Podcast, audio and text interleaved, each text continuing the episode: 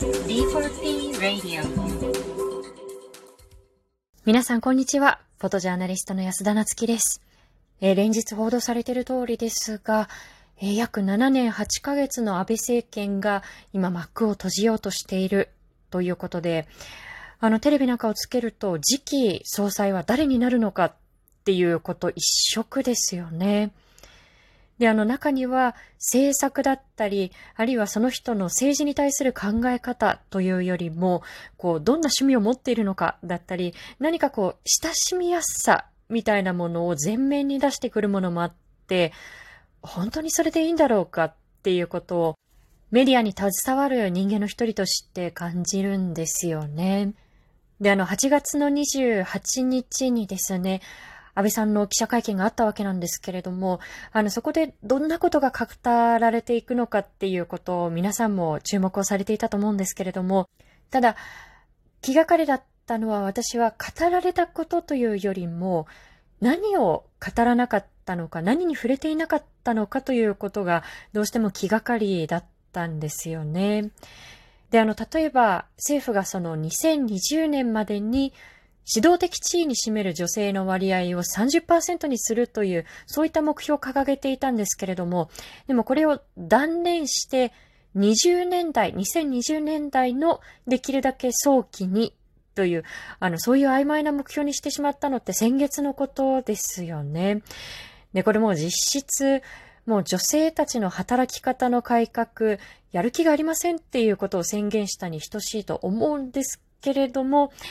まあ残念ながらそこに対して記者側からも質問が投げかけられなかったですし、まあ安倍さんからもその女性の女の字も出なかったっていうことがありました。あの、それ以外にも国内取材を進めている中で私が気がかりだったのが、あれ沖縄の基地問題触れなかっただったり、東北の復興のことをどう思ってるんだろうかっていうこと、いろんな積み残しに対して触れずに記者会見終わってしまったということがありました。あの、例えば皆さん覚えていらっしゃるでしょうか？オリンピック招致の際にですね、安倍首相のスピーチ、アンダーコントロールという言葉が、えーその後注目されて何度も報じられていたと思うんですけれども、実は私、もう一つ気になるフレーズがあったんですよね。で、それが、東京にはいかなる悪影響にしろ、これまで及ぼしたことはなく、今後も及ぼすことはありませんという、そういったった言葉が安倍首相のスピーチの中でありました。これ、原発事故について言及している部分ですよね。で、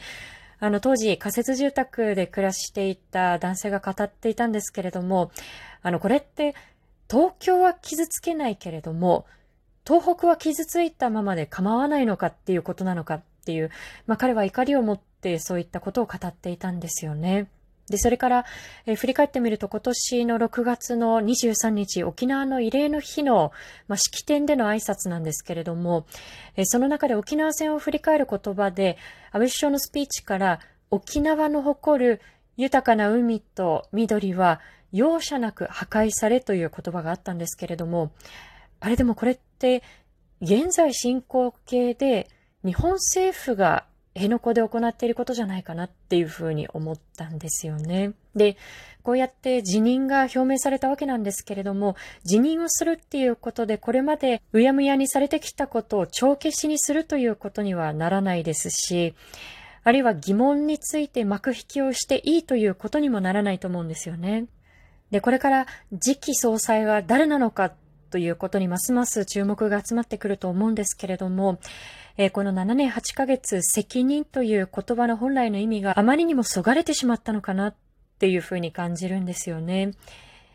で、何か不祥事があったりですとか疑惑が持ち上がるたびに安倍首相からは、いや、職責を果たしていくということだったり、まあ責任を痛感していますということがあったんですけれども、果たしてその責任を果たすというところまで、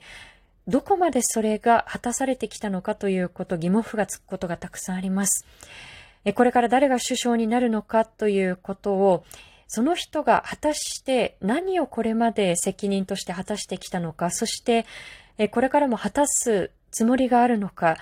果たすだけの力があるのか、誠意があるのかということも含めて、私たち注目をして、そして報じなければならないなというふうに思っています。えー、また皆さんに取材報告だったり、あるいは日々のことをお伝えしていきたいと思います。以上、安田なつきがお送りしました。D4P Radio